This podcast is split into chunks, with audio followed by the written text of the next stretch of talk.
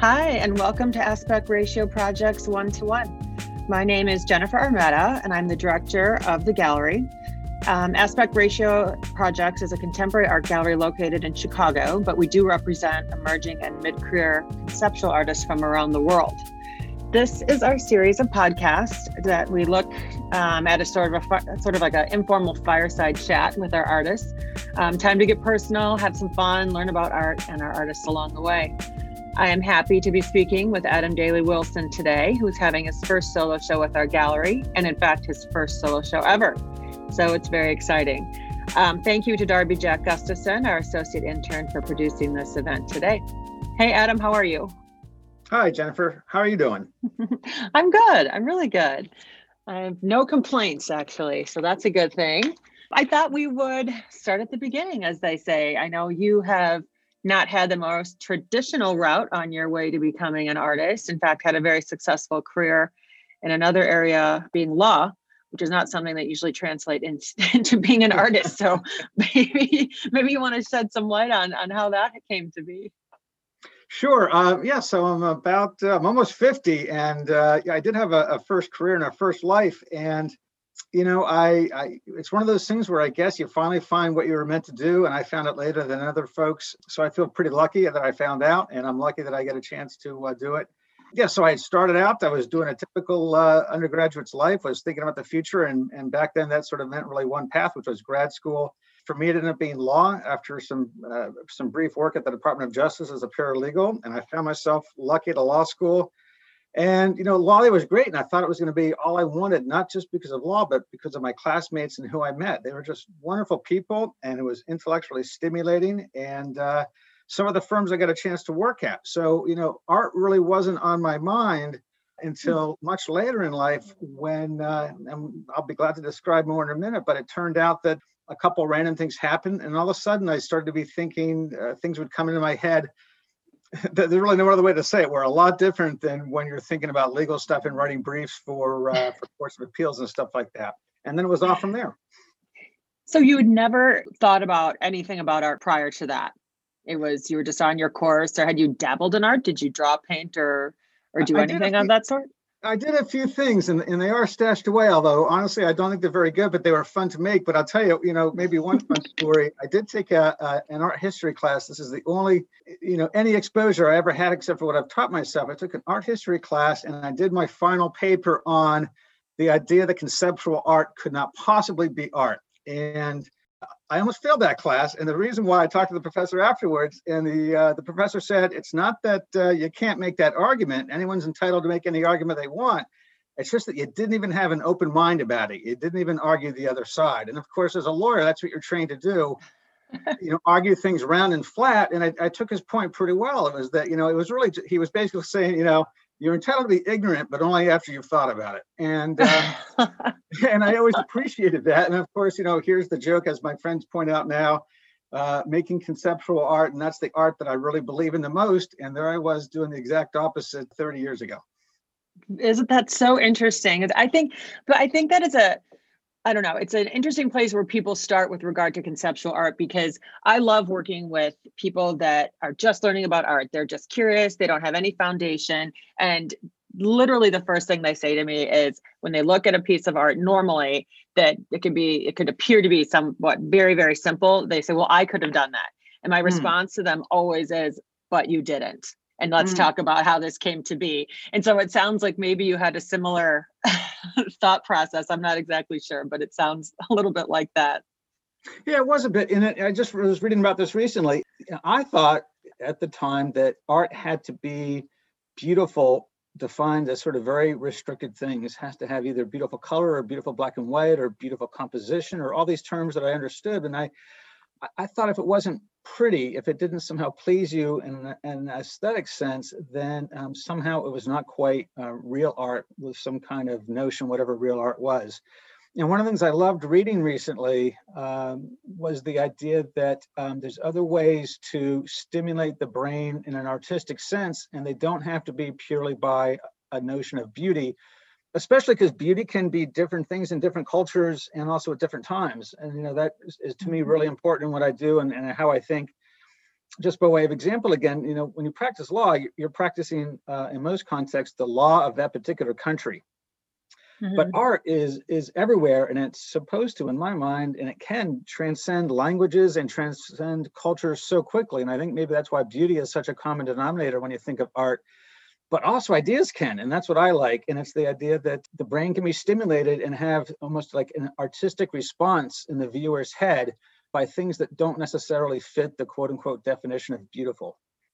Right. Well, that's interesting though, because at least in my opinion, the art that you make is actually very beautiful, but it um, is very complex and, dare I say, somewhat dark at moments. Um, so you're bringing together something that's aesthetically beautiful, but with these complex ideas. Seems like you have come to terms with your feelings about conceptual art and done a very good job at that. Well, th- uh, thanks. I, you know, it's well. First of all, I think it's always uh, changing. For example, the works that are uh, in the show right now are based on something I sort of came together with in terms of how I wanted to express things and get ideas across. Really, in the past maybe six months. I'm sure it'll change going forward in other ways, but to me, that's the beauty of conceptual art as I use it and I want to express it, which is it really is the idea. And since it's text, it can be executed and shown any number of ways. And I'm really agnostic as to how, in some senses, some of the conceptual art and text that I do comes across or how it's made. But I'm still always looking to find that that transcension because text art, you know, it, it's in one particular language, and I don't want to be limited to English or have it be limited to people who only speak English. I got to find a way, or I hmm. want to find a way where text art and the kind of thinking I do and put it down can get across and not have a language barrier. That's interesting because when you were speaking earlier, what was going through my head was that the art in and of itself is almost another language, you know, the, a way and a means of expression that the word that you use transcends, you know, normal everyday occurrences or experiences. So you can wrap that up into photograph or a painting and it can have multiple meanings and you might not even need to understand what language it is. Yeah, you know, it's funny that you mentioned that and and I love it because one of the pieces at the show right now is detail and appropriate detail of a, a public domain photograph that when you do the research on it has literally transcended language and culture across the world and has become an iconic symbol for a couple of different things and it literally apparently it's, it's one of those few icons out there in the non-religious context that everyone gets or almost everyone gets no matter where you are in the world it's a, it's a famous uh, photograph um, of a famous revolutionary taken in 1960. And the more I looked into it, it really has transcended and is um, understood in almost every culture. There's no east west divide, and it's transcended uh, the language barrier. Well, let's talk about that because you do work in two different styles um, a more very, I guess, text based work, very Ruscha esque, for um, lack of a better description, although I think that is a good one. But then you also have your personal writing system. So do you want to kind of explain the difference of those two? And do you get inspired at different times to do one or the other? How does that work? I do, yeah. And let me see if I'm hopefully I'm not giving away too many uh, secrets here, but I'll here's what I can tell you because this is how it sort of evolved. When I first started doing work, I was I was absolutely intrigued by uh, by Christopher Wool and and the starkness and the use of stencil and just the idea. And I didn't really I wasn't able to appreciate more at the time, but the idea that just the text was being reduced to something so elemental, black and white and stencil. There was no way to read into something from the font, things like that. Uh, and then I realized that it was, it was substantively it was the work of uh, Jenny Holzer and Barbara Kruger had had so many more layers of depth in other areas. And it wasn't that one was right or wrong. It's just that they they added more to it. So that came a piece of the puzzle. And here I am, of course, self-taught. I'm trying to learn on the fly, but I was really trying to find a way to make sure I wasn't, uh, you know, just doing something that had already been done. Uh, then you get Ed Ruscha, and you're right. Uh, you know, that's to me, if you really reduce it, it's a different type of text altogether than anyone else I've mentioned so far over some type of expansive natural image. And I found that to be of use too, because it, it starts to provide that, that, that extra layer of meaning or some context or juxtaposition. And then there's so many others too. And I tried to learn all the text artists I could, and I'm still learning. And it really has come down to then six styles to, to answer your question more directly, or, or six sort of buckets or categories that seem to be working. And one is the wide, uh, long cinematic. Uh, they're much more wide than tall, but they mm-hmm. have uh, many, many text elements uh, centralized, what appears to be one theme, but ideally has about four or five sub themes and even different themes uh, woven in. And that's something that's come up in the past six months. And I'm hoping that's going to be something that really uh, just stays as a mainstay. Because if I can, I'll just tell you a quick side story. You know, for Jim Brown, yeah. the football player, you know, everyone knew he was one of the best football players ever. And someone asked him once, "Is like, you know, do you just love football? Isn't that your favorite thing?" And he said, "No, actually, lacrosse is my favorite thing because uh, in lacrosse I could fully express my body and my mind as an athlete. He's like I could hmm. so much more in that field in all the ways. And, and I'm not going to be able to give his words justice because he it almost sounded like poetry the way he spoke. I'm always looking for, and I don't know if I'll be able to find, but I would love to find some way to get across text through a couple different ways that that allow that fullest expression and isn't limited in any way. So what you're seeing on the walls right now is is the first attempt at that, where you have a ton of text that conveys a ton of things, but is tied in both by other text and a visual. It gives much more artistic freedom than rolling it into your question and the other artists I mentioned you know, I do a, a, long, wide work that has black and white text that references Wool, and it's meant to be stark, and that's all it is. And there's no visual; it's black and white. And then there's the Ruscha uh, ones that I, I, look at there, and I, I try and certainly, I, I, I, hope I'm never copying or appropriating, but I, I try and borrow from what, what I think are the elements there. The idea of a statement that may be much more esoteric behind an expansive background that really draws on nature. And then you have, you're right, what I, I, call the personal writing systems, which are my handwriting very loose, sometimes scratchy, sometimes more fluid, but seven or eight foot tall paintings uh, that come out in three or four minutes, sometimes five. Frankly, are unlike anything else that I do. They just they stick out like a sore thumb if you compare A, B, and C and D next to each other in a row. Um, and then finally, maybe the other last bucket is the works where um, they blend have different components. In other words, maybe like a stark piece of text and maybe an image or maybe not as compared to a, a more playful piece of text. And as you had mentioned, some of the work seems dark and, and maybe is, but I do have a whole other area of work that uh, it almost falls in the category of wordplay because sometimes those come out too. When you talk about nature and kind of the Ed Ruscha-esque ones, um, you know, having a a strong background or natural component. What's the word I'm looking for? That, I guess. Are you influenced by where you live? I mean, you live in Portland, Maine. Nature's all around you. Is that part of, of how that came together? Nature, and it comes up in one of the, the pieces right now that, that's in the gallery. Um, I grew up in an extremely rural part of northern New Hampshire. There was about 500 people. We were in the shadow of Mount Washington. Uh, there was only one other kid my age in the town, and oh for oh um, yeah, for uh, for fun, my friend and I, there was no playground in town, it was too small. Uh, they had a dairy farm. We would slide down the backs of cows. We were that little at the time, and, and cows are that gentle and, and tolerable. Um, that's what we did. And you spend a lot of time in nature and you spend a lot of time in solitude, um, not loneliness, but solitude. And I think that really, more than Portland or even more than California, that really forms the natural part of what I do. Okay, that makes sense. And then the other thing that came to mind when you're talking about your personal writing systems is the layers, which I personally have never seen before. Um, they're very interesting to look at, but you do have your other work also has layers to it, whether it's on a photograph and text over that, or the other ones that are in the show that have the different size text, your text and oil over that as well, and, and an image. So, what is it about layering that's interesting to you? It also goes back, just like I was mentioning that story about my art class. I took another class in school, and you have to remember again, coming back from rural New Hampshire, uh, you know, getting a chance to go to a college in a big city was just mind blowingly fantastic.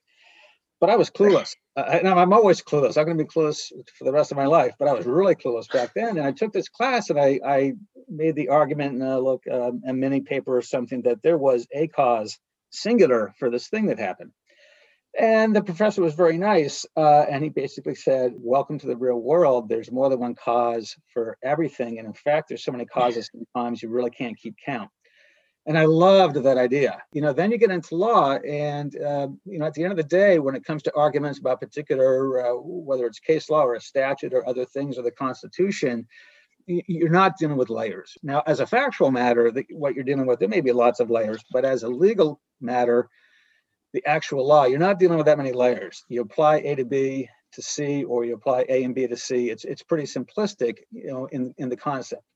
So I love layers. Going back to what that teacher taught me, because I at this point in my life, and maybe I'll change later, but as I hit 50, I don't see anything but layers. Uh, I can argue things simplistically if I need to, and I'm taught to argue things round or flat if I really need to. But I see, I see beauty in layers at this point because I see just wonderful complexities. You know, not like necessarily in my head, like I'm seeing things, you know, spark up in my head, but the more I read and the more I listen and the more I, I just see beautiful layers, and I want to try and express that.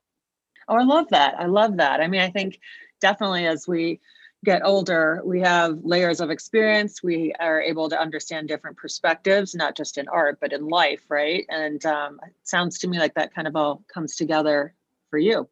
Yeah, no, I, I think you hit the nail on the head, and I like the way you said that. Well, thank you. I have to write that down. I have to write that down.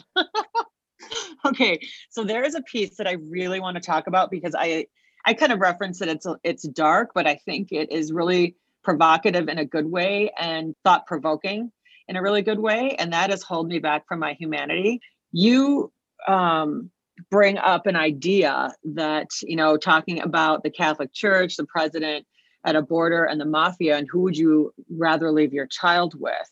And why don't you? I don't want to take the whole, I don't want to steal the thunder of the piece, but why don't you talk about that? Because you make a really interesting point what, going back to the layers, one of the things I like best about layers is you get to cover the assumptions that people walk in with, you get to cover the status quo or the conventional wisdom, you get to cover a whole range of things, including what, if you just saw it alone, has been my experience, would be the uh, instantly dismissible because it wouldn't have any context and it could just be ignored. And so and I'll get directly to your question in a second. One of the things I've always wanted to do, and I've, I've, been able to do it once or twice, and I've just loved it when I've seen it in people's eyes when they think they know where a work is going, or they think they know where language is going, and then you can just see a little mental hiccup because they realize A, it may be going somewhere else, or B, uh, maybe they're starting to see it a different way. And so the whole point of a lot of my works is I don't, I don't ever want to tell you what I think,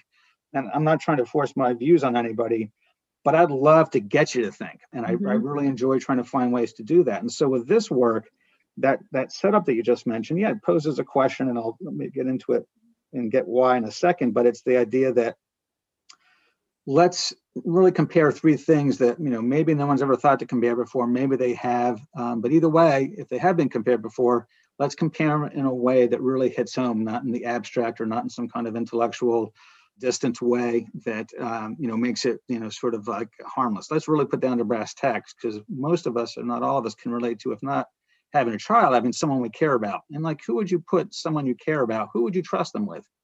And the reason why the work sets up those three things is the work is ostensibly about what the Catholic Church has done with respect to what's generally known as the pre-scandal and the underlying visual behind it is, to my understanding, a pretty famous work by Caravaggio. And I, I took a piece of it because apparently he was commenting on the churches uh, 500 years ago, suggesting that the, the fruit that he drew in that still life was representative of rot and corruption within the Catholic Church.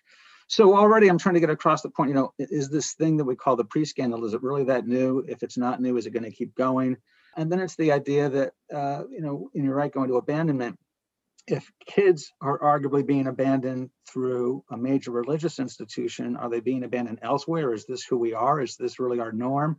Well, you know, it could be shown if you're looking at actual facts that it's being done to a particular group of people at our borders. And it's it's if you look into it, it's being done other places too, where kids are being abandoned, but forcibly they're being stripped. And then the third part is, you know, these are arguably, if you want to start to think about it, the suggestion is, you know, pretty bad things from some normative levels and levels of faith and religion and other moral constructs. And is there anyone else out there that we should be looking at by way of an example, even if it turns out that example doesn't bear bear fruit? And so, you know, the more I looked into it, it was the mafia. And I'll confess, you know, these are, are three things that maybe from some senses should not be put together and some things that ought not uh, or or do not work when you put them together and you know strictly logical you can find all ways to pick it apart but at the end of the day uh, if you buy into the notion which may or may not be true i, I think the evidence is out that the mafia is uh, a safe harbor for children with respect to they may do many bad things but they don't do bad things to kids if you accept that mm-hmm. premise or just take it for a minute you know, really, where is a kid safer these days? And obviously, you know, from some levels, it's an absurd question. But going back to what I said a minute ago, does it create that mental hiccup that gets us thinking a little bit in a different way to just get past the conventional wisdom? No, no, I mean, I think that's great. And, you know, as you started, we started this conversation, it is actually aesthetically a very beautiful piece. I mean, you can see the art historical references in it. Um, you can see the contemporary notions in it. Um, and clearly it's diving into something that is, you know, top of mind today, top of mind 500 years ago, um, addressing all of those issues in one piece, which is very beautiful. And leads me to my next question about this entire show being about remembering, misremembering, etc. I really had two things. It's what may become obvious or is first thought when you think of forgetting and remembering, because uh, you know we as people can forget and remember. We as a society or or cultures or even a world can forget or remember. And then there's two parts to it. The more I looked into it, is that you know it, it can happen to us passively uh, we forget things that we don't want to forget for any number of reasons, and it can happen actively. And so I mm-hmm. wanted to, that seemed to fit with all the pieces. And also, I realized seems to fit with what I want to try and do in the bigger picture, which is not only look up and see what's going around, but remember do we want to just bury this and forget it and look away? Or do we want to remember some type of general idea of normal moral or ethical or some type of common thing, whether you want to call it a social contract or whether it be from religion or faith, the idea that we were going to have some rules. So mm-hmm. that's one reason for the title. The other one, and I don't know if I'd had a chance to tell you this, but you know, I'm lucky enough to be shown in Chicago and to be privileged to be part of a gallery that's in Chicago. When I think of uh, as a lawyer, the first thing when I think of Chicago, I think of what happened with the Chicago Seven, uh, the famous trial, of course, uh, in the 60s and um, the constitutional violations that occurred in that trial and uh, what was being or what was at stake and why uh, the defendants were on trial for things such as civil disobedience and uh, First Amendment rights to speak up against the war at the time. And so, forgetting and remembering, my view is it's all too easy to do on the tough subjects. And so, what I want to do is you don't you don't have to remember them with me, but I want to remember what's going on uh, what has gone on, because hopefully then someday that will help make sure that certain things don't continue to go on. So do you look at this as kind of a reminder to people? Is that part of of this? Like you're putting something out there that you feel is important that has been going on for a long time, and if we keep it at the forefront, then maybe we'll evolve and actually address these issues. yeah, no, I, I, agree. I think it's a good way to put it. And, and going back to layers, I think it's um, here's the facts that we are either remembering or not remembering. The fact that we're not remembering or we're remembering, it's almost a meta point. And then it's the uh, whether we do or don't remember, what does that get us? Does it get us something? Does the utilitarian concept of it even matter? To me, you can really tug at it a lot because at the end of the day, we're I think we're trying to figure out uh, as humanity, as cultures, as nations, as groups within a nation, you know, really, what are we trying to do? And that seems to be a more and more open question right now. We don't all seem to be on the same page. And does memory or forgetting or actively pushing things away contribute to that? Questions like that. Well, yeah, especially in a daytime age that, uh, you know, a news cycle is all but a minute and we've moved on to the next thing. I think we do forget. I think we are more apt to forget things and then it's the old thing of always brushing everything under the rug right that we don't want to deal with. So that's i guess more of a defense mechanism maybe. I don't know it could be a cultural thing as well. I'm sure it is.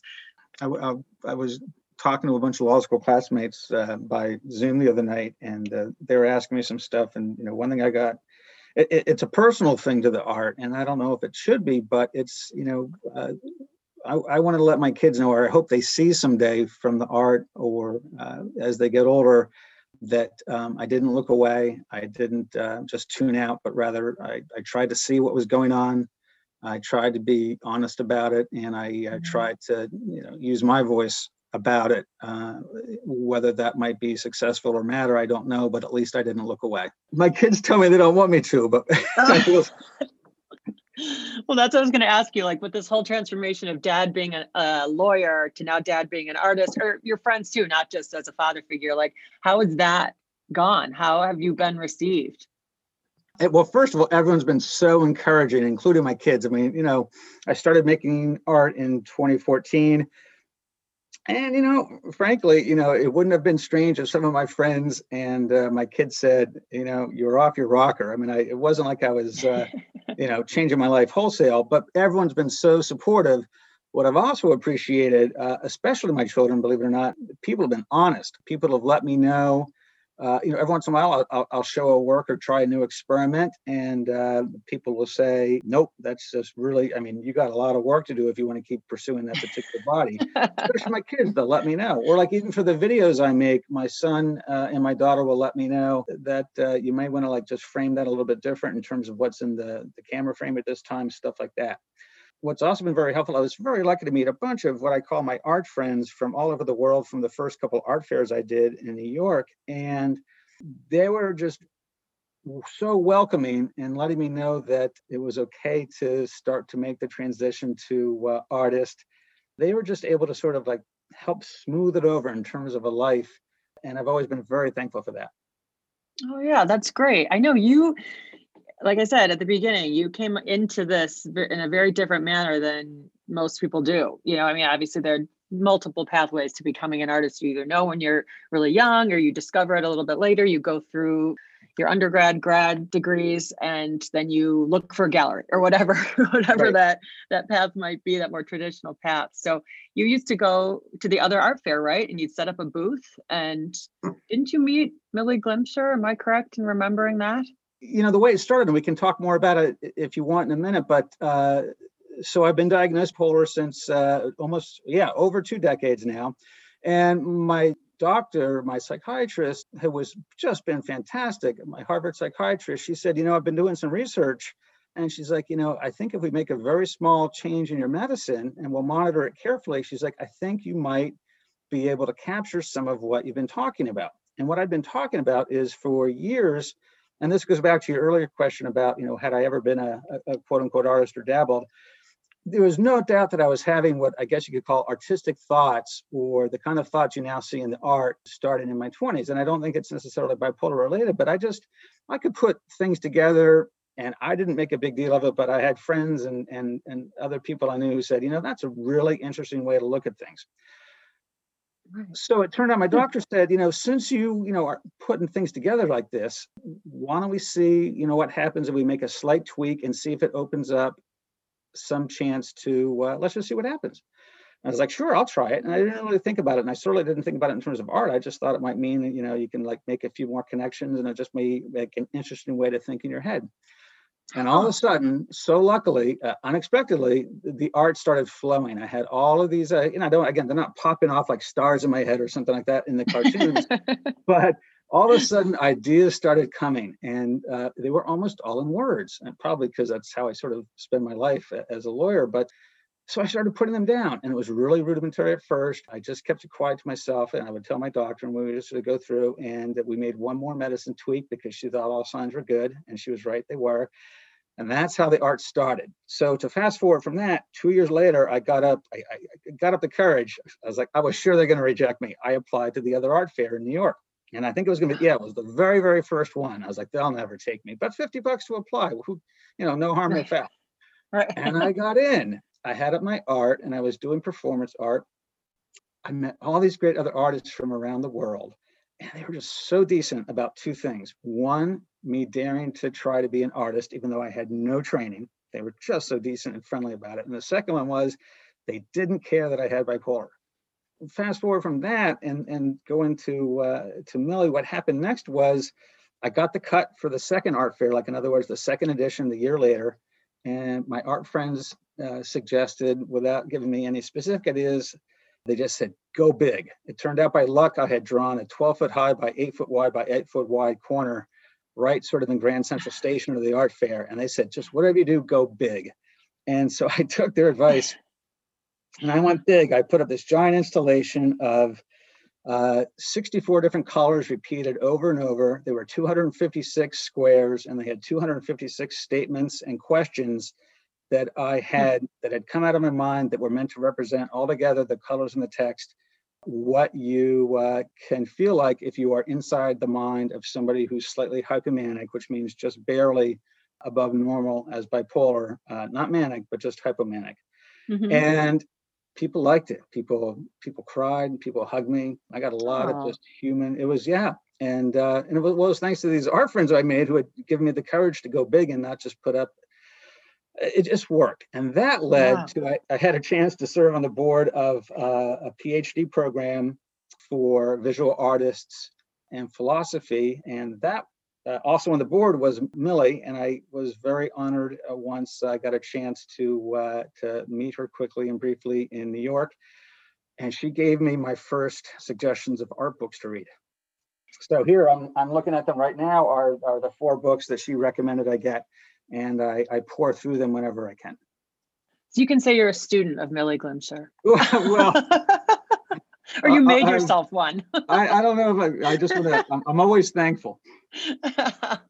oh, that's a great story. That really is. And speaking of when you said going big, we have not discussed how you work solely in large format and why. I guess now we've sort of opened the uh, oh yes yes, yes. dialogue well, to that. Yes, and I want to be clear. One of the best things about art, and maybe I don't want to, it's not why I became an artist, but once I realized things were heading this way, I got to be open as an artist. I got to because that that first show I told you about, or that one with all the colors and the text, there was performance art too, and one was here I am. I'm a respectable guy looking uh, nice in a suit. I had my best lawyer suit on, and then if you read the paperwork on the side, it says I have a severe mental illness. Does that change how you look at me? And we had all. It was two and a half days of performance art, and it really went well. Just talking to people, uh, and then talking to me about changes in perception. And so going to what you just asked about the big work, yes, I have bipolar and I'm 100% open about it. And I'm, I was scared to for yeah. 13 years of the 20. It's absolutely terrifying to tell the world, given all the stigma. But now it's out in the open because, among other things, I've made it out in the open. But really, as my kids point out, Dad, your handshake badly. And my handshake badly because of all the lithium over all the 20 years. You should see me try and eat soup, and I will never, I will never in a restaurant order certain meals if I can't stab it with a fork because it just doesn't work. And so I work very big because the text that I paint at this point can't be smaller than three inches a letter, or I just won't be able to do what we all do in grade school, just stay stay in the lines. And it takes about an hour now per letter you know take a three inch letter four inch letter it takes about an hour to paint it. I've sort of taken my brushes and i cut them a certain way and i hold my arm a certain way. I got to keep that entire arm steady because the hand isn't steady and that's how i do my lettering. That is a good story and i i mean i love that you wear it on your sleeve you know i mean why wouldn't you? I, and i love that you're trying to do your part in breaking down the stigma. I think we all know people that have bipolar or some sort of, you know, mental illness that they're dealing with. It always irks me when people say, I am bipolar. And right. to me, I'm always like, no, you have it. Like you have cancer. Like you have it, it's not de- it doesn't define you. You haven't become it. You know, it's something that you deal with. And um, I think it's great. And you continue to do that today with teens correct you you speak with them and you talk with them about living with bipolar and maybe other mental yeah. illnesses too yes i've certainly given talks but what I, I get to do right now and i'm very uh, very lucky and it is a great organization it's called the yellow tulip project it's based out of portland maine but it's national now and even international it's all student driven. So basically, the adults make sure that there's certain things you have to do for a, a 501c3, and so the adults do it. I'm on the board of directors. And what this is, is um, from the ground up, students, it's not that it's viral, but it's students and youth, whether it be high school or college, they hear about it basically word of mouth or through the internet or TikTok. They approach us and they just want a little bit of guidance as to how they can start their own, you know, free form organization in their school or community to combat stigma by spreading hope. You know, when you are having a tough time for anything, including mental illness, hope goes a long way. And I remember that personally myself. Yeah. So we we help teens and uh, college kids do that. And uh, we basically are, are, in some ways, like an incubator or an accelerator out in the valley to whatever they need to get going so that they can create what they want on the ground where they are to spread the hope their way in their community. We just try and support that. Well, what a lovely thing to do. I mean, by your community outreach and ta- and working with the teens and through your art. I mean, just to touch one or two lives is wonderful. You've touched many. So that's I'm in awe. That's an amazing thing. So thank you for doing that. If I may, just on that, and, and I appreciate you saying that, but I mean, I have to say the thing I love the most is, and I wish it was sort of this concept around where people did it when I was first diagnosed, to see teens do it themselves. I mean, really, we we provide some support because you know, it just it's everyone needs a little bit of support to get certain things going or a bit of advice here and there.